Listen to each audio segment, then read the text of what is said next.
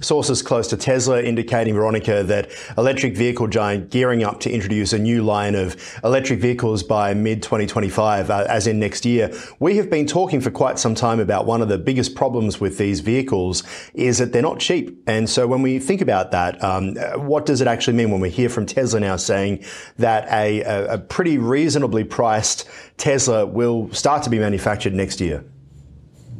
So, Aaron, not only is it not cheap, but a lot of electric vehicle owners had somewhat of a rude awakening with some of the Arctic blasts that the United States has been dealing with. Of course, we're in winter where it's been too cold for their batteries to charge. So they have been spending hours at charging stations and they're getting barely any type of charge. So that has really sidelined them in terms of how are they going to work? How are they taking their children to school or picking them up from different events or, you know, catching a flight at the airport. So that has been something uh, that a lot of owners have been quite shocked about, and, and that's really been a big story.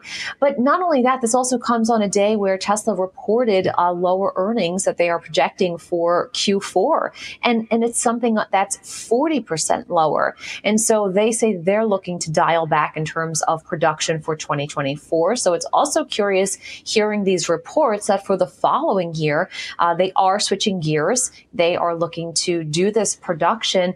But the key difference is, as you know, you just mentioned, it would be uh, a lot more affordable for a lot of families. Yeah, and it would put Tesla right at the head of the pack because obviously they have found a way to make their processors at an affordable price, right? They've got manufacturing the gigaplants all over the world now. They continue to build them, and with that comes these these practices and automation that means the price can come down.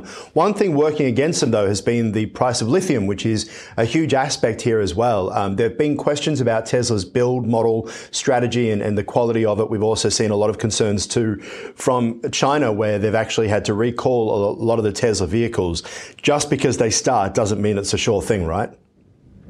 Mm, absolutely. That's something else that has to be factored into all of this. And so it is very interesting to see, you know, what will be the appetite of consumers.